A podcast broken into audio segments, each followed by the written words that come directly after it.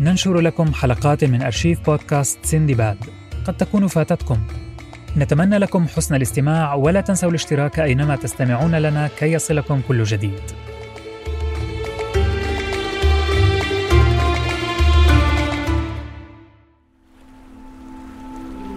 القدر.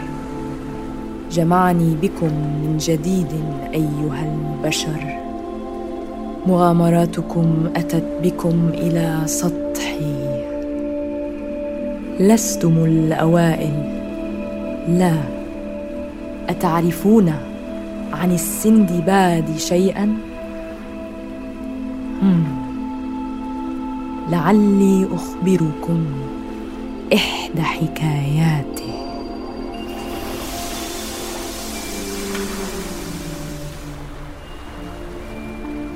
في هذه الفترة من حياته كان السندباد متزوجا إلى أبهى وألطف النساء. عاش معها في مملكة والدها. في منزل يقع على هضبة خضراء. كان يخفل قسوة هذه المملكة. وطقوسهم الغريبة التي ستكشف نفسها له قريبا. في ليلة مشؤومة دخل السندباد ليعزي صديقه سيف. لم يتوقع بأن يجده جالسا أمام عدد لا يحصى من أطباق الطعام. حي السندباد صديقه سيف الذي كان يأكل بشراهة. ورد السلام وفمه ممتلئ بالطعام. اجلس اجلس من فضلك. سأفتقدك يا سندباد. لماذا ستفتقدني؟ سأكون دائما هنا يا صديقي. أوه سندباد هذه وجبتي الأخيرة. ماذا تعني؟ ألا تعلم عندما يموت أحد الزوجين يدفن الأرمل أو الارمله مع الميت. كي يبقيا مع بعضهما للأبد. إنه تقليد مقدس بهذه المملكة. لكن هذا ليس عدلا. إنها جريمة بحق البشرية. نعم نعم. ولكن ما العمل؟ سوف يأتون غدا لدفني حيا معها. تخيل. هذا جنون. سأذهب وأطلب من الملك أن يتصرف. إنه رجل عملي وعاقل.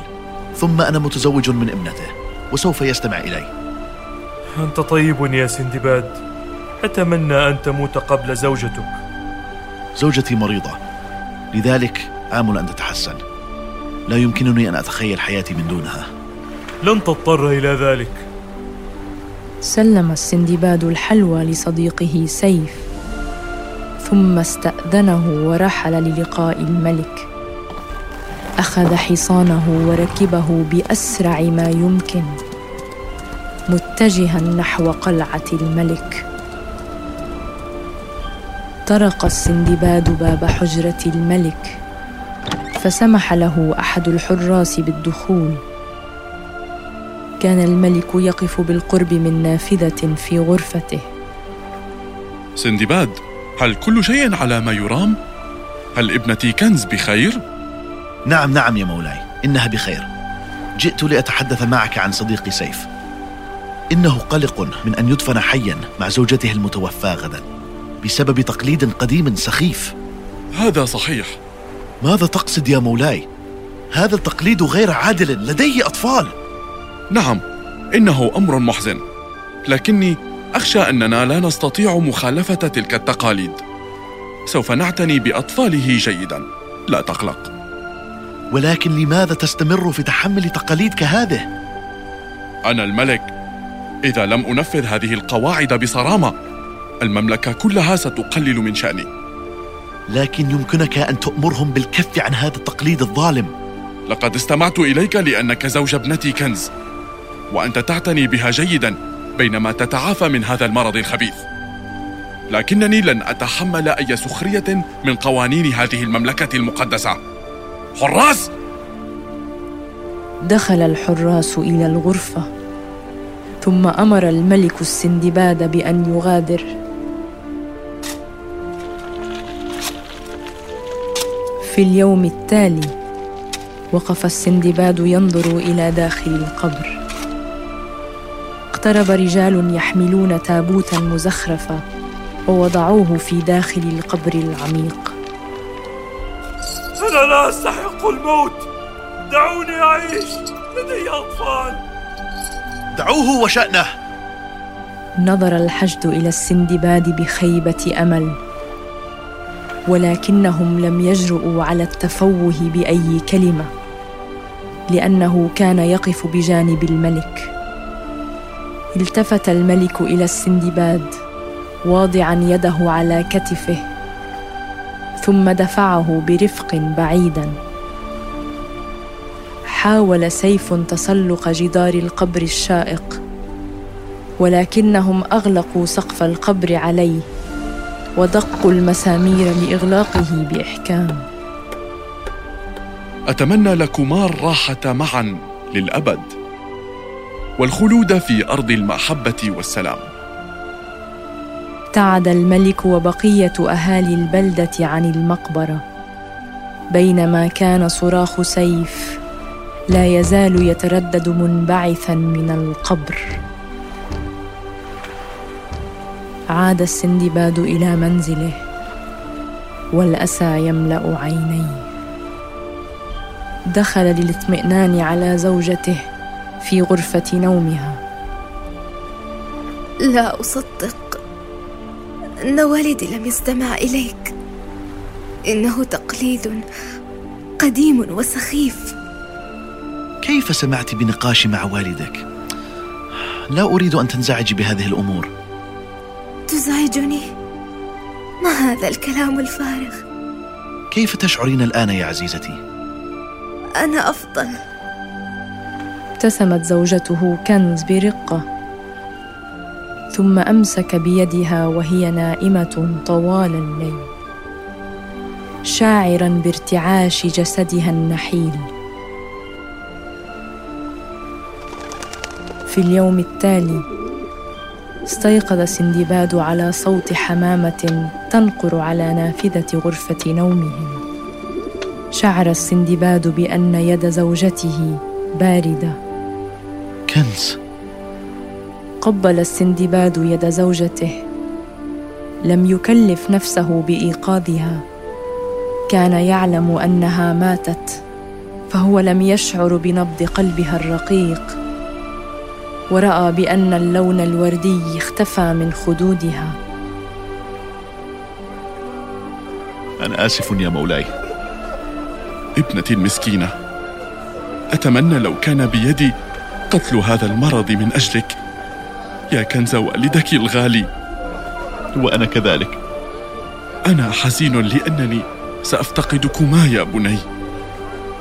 لم يجادل السندباد الملك. من شدة حزنه. نظر إلى زوجته بغاية الأسى وظل صامتا بينما كانوا يجهزون التابوت لها. دخل السندباد القبر بهدوء واستسلام. وبكى الملك عندما أغلقوا سطح القبر على التابوت. شعر السندباد بنور صغير يتجول بعيدا في الظلام بعد مرور وقت في القبر. من هناك؟ ظل الضوء يقترب منه حتى أدرك أنها جنية مجنحة. هل أنت جنية؟ نعم من المضحك أنني لم ألاحظ وجود إنسان جديد. عادة ما يصرخون ويطالبون بالخروج. ما اسمك؟ سندباد. هل تمانع في اخباري قصصا عن عالمك؟ أنا مفتونة بالبشر لكن أولئك الذين يأتون إلى هنا لا يريدون التحدث ابدا. لا أتوقع منهم أن يتحدثوا. إنهم إما أموات أو أشخاص مظلومون دفنوا أحياء بجانب أزواجهم. هل هذه زوجتك؟ نعم لقد ماتت ولم أستطع إنقاذها. لماذا لم تحضرها إلى الكهف؟ لكانت ما زالت حية ترزق. يمكنني مساعدتك. إذا وعدتني بأن تخبرني قصصا عن عالمك. ما قصدك؟ هناك العديد من الأحجار ذات الخصائص السحرية المفيدة في هذه السراديب لهذا السبب نعيش هنا. نحصد قوتهم حتى نتمكن من أنا آسف لمقاطعتك ولكن هل تقولين يمكنني إعادة زوجتي إلى الحياة بهذه الأحجار؟ نعم هذا بالضبط ما أقوله. من فضلك أرشديني سأفعل أي شيء لرؤيتها مرة أخرى. تبع السندباد الجنية عبر نفق من القبور الممتلئة بالهياكل العظمية وقف السندباد بجانب الجنية التي كانت تتوهج بسعادة. ثم نظر إلى الأمام ورأى ضوءا يتلألأ. عبر باب على جدار من الجماجم البشرية. هل هذا المكان؟ إنها خزنة والأحجار السحرية في الداخل. ما تحتاجه هو حجر الروبي الأحمر. سوف يعيد إحياء زوجتك. ولكن كن حذرا. الخزنة مسحورة لحماية الأحجار الكريمة في داخلها. لا تدع الخزنة تخدعك وإلا ستأكلك الديدان. الديدان؟ أجل إنها تتغذى على لحمك إذا شتت الكهف تركيزك. أمسك السندباد بمقبض الباب المصنوع من العظم وفتح الباب ودخل في دهليز معتم نحو نور ساطع. وبعد مدة وجد نفسه في خزنة جدرانها مصنوعة من الجماجم. كانت عيونها ممتلئة بالأحجار الكريمة الخلابة. تعال تعال التقطني. ألا تريد أن تكون أغنى رجل في العالم؟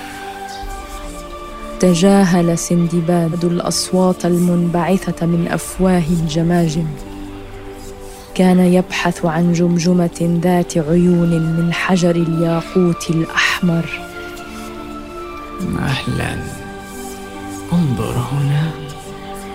إذا أخذتني يمكنني أن أجعلك خالدا.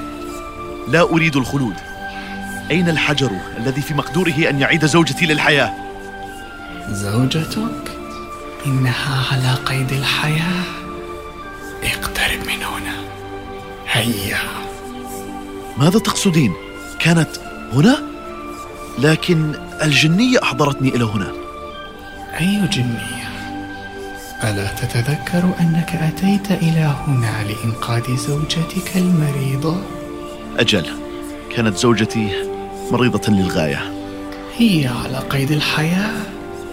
أتت هنا قبلك وعادت لهيئتها المريضة. ولم تستطع أخذ حجر آخر بسبب قوانين الكهف. بدا السندباد مضطربا. نظر بعمق إلى عيني الجمجمة. ورأى انعكاسا لظل زوجته كنز وهي تعانقه في الحجر. كنز. يمكنكما أن تكونا معا مجددا. فقط التقطني كي تلحق بها. آه ما هذا؟ شعر السندباد بألم مفاجئ في ساقيه. نظر إلى الأسفل وإذ بمجموعة ديدان تنتزع جلده. ضربها بيده ثم داس عليها بقدميه. وفي هذه اللحظة لاحظ جمجمة تومض باللون الأحمر بالقرب منه فاقترب منها واقتلع الجوهر من إحدى عينيها ثم خرج فورا من الخزنة وعاد إلى الجنية. كنت أعلم أنك ستنجح. هل حصلت على الحجر؟ نعم نعم. الآن ما العمل؟ أفرك الحجر ونادي زوجتك ثلاث مرات وسوف تظهر روحها أمامنا. تبع السندباد تعليمات الجنية. فاركا الياقوت بين يديه ثم نادى اسم زوجته. كنز كنز كنز توهجت عينا السندباد بدموع الفرح وهو يرى زوجته تطفو أمامه. بدت مرتاحة وفي صحة أفضل مما كانت عليه قبل وفاتها. ابتسمت لسندباد برقة وقالت سندباد يسرني أن أراك سالما يا عزيزي. تسعدني رؤيتك يا كنز. تعالي تعالي معا لنصعد من هنا. أتبعك إلى أين؟ إلى قبرك كي نتمكن من إعادتك إلى جسدك. لكنني لا أريد أن أعود إلى حياتي. ماذا تقصدين؟ لقد أحضرت الحجر من أجلك. ألا تريدين أن نعيش سويا؟ بالطبع لكن قد حان وقتي للرحيل وأنا بسلام وأخيرا. لقد أرهقتني تلك الحياة وسنكون معا مرة أخرى في الوقت المناسب. أنا أنا لا أعرف ماذا أقول. لن أنساك ابدا. وأنا حبي لك لن يتوقف ابدا. وقف السندباد ساكنا وهو يشاهد زوجته تختفي في لمح البصر مرة أخرى. هل أنت بخير؟ أنا سعيد لأنني رايتها تبدو سعيدة وهذا كل ما يهم. أليس هنالك طريقة للخروج من هنا؟ بلى أنا أعرف طريقة للخروج من هنا ولكنني لم أتجرأ يوما على الرحيل بمفردي. هل تصطحبني معك كي أطمئن أكثر؟ أجل أعدك بأن أحميك ريثما تتعرفين على عالمنا الجديد. ابتهجت الجنية وقادت السندباد للخروج من ساحة القبر. وقف لحظة أخيرة عند قبر زوجته العزيزة. ثم تبع الجنية التي أضاءت له الطريق حتى وجدا حصانا يركباه معا وابتعدا به بعيدا عن هذه المملكة إلى الأبد.